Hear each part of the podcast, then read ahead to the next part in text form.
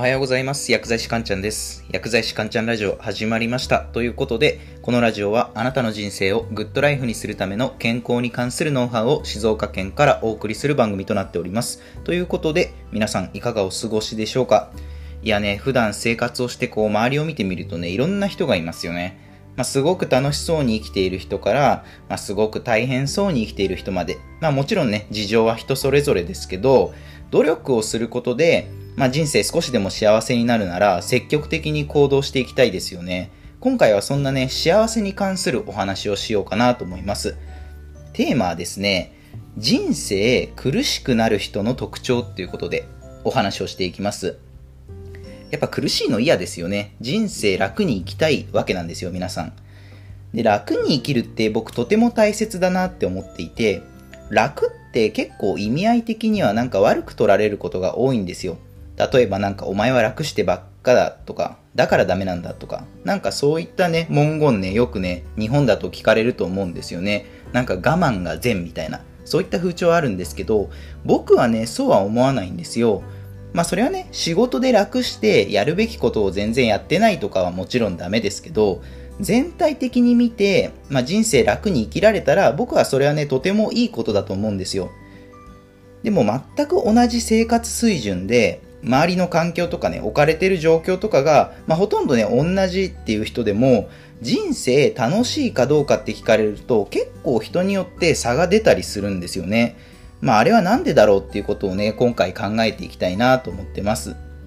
で、早速ね、今日のテーマの結論なんですけれども、人生苦しくなる人の特徴、それはですね、幸せの生き地が高い人です。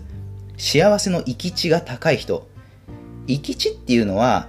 ある反応を起こすために必要な最小の刺激の量のことなんですよ。最小の刺激の量。つまりですね、なるべく小さなことで幸せを感じられた方が、いろんなところで幸せを感じられるわけですよね。それこそ朝起きて天気が良かっただけで、ああ、めちゃくちゃ幸せだっていうふうに思えたら、その人は本当になんか幸福度高いですよね。朝起きて天気良かっただけでめちゃくちゃ幸せを感じられる人って多分人生めちゃくちゃ幸せじゃないですか。でも逆に幸せの行き地が高い人、つまり何かすごい大きい出来事でしか幸せを感じられない人って結構生きてて苦しくなっちゃうと思うんですよね。まあそれこそね、結婚式みたいなこう盛大なパーティーでやっと幸せを少し感じられるかなとかだとやっぱね、しんどいわけですよ。だってそんな盛大なパーティーとかって別に毎日あるわけじゃないですよね。そういう人に限って、なんかね、幸せとは何かみたいなね、泥沼にはまってっちゃう気がするんですよね。まあ、まとめるとですね、大きな出来事でしか幸せを感じられないと人生苦しいけど、小さなことで幸せを感じられるようになれば、とても人生楽しいし楽ですよねっていうことなんですよね。じゃあ具体的にはどうしていけばいいかっていうことでアクションプランなんですが、これはですね、意識的に感謝をすることです。意識的に感謝をする。まあ先ほどのね、例みたいに朝起きて晴れていて、ああ、晴れていて嬉しいな、ありがたいなっていうふうに思えたら幸せなわけですよ。で、一日の終わりに何かね、感謝の日記とかつけるのをお勧めします。例えば今日もご飯美味しかったな、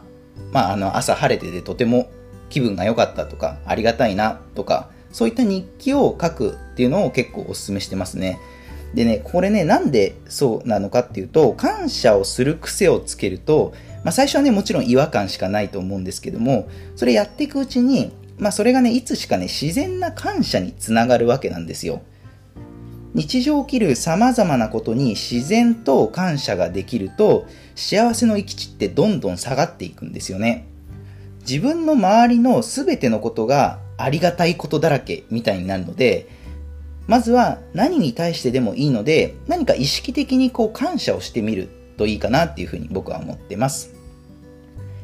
ということで今日のまとめですね。今日のテーマ、人生苦しくなる人の特徴、それは幸せの行き地が高い人ですね。幸せの行き地が高い人。逆に幸せの行き地が低い人は小さいことで幸せを感じられるので、結構人生楽に生きられるんじゃないかなっていうお話をしました。で、具体的なアクションプランとしては、意識的に感謝をすること。意識的に感謝。意識して感謝をしていくことで、えーいつしか自然に感謝ができるようになる。で、それが、えー結構幸せにつながってるんじゃないかなっていうふうに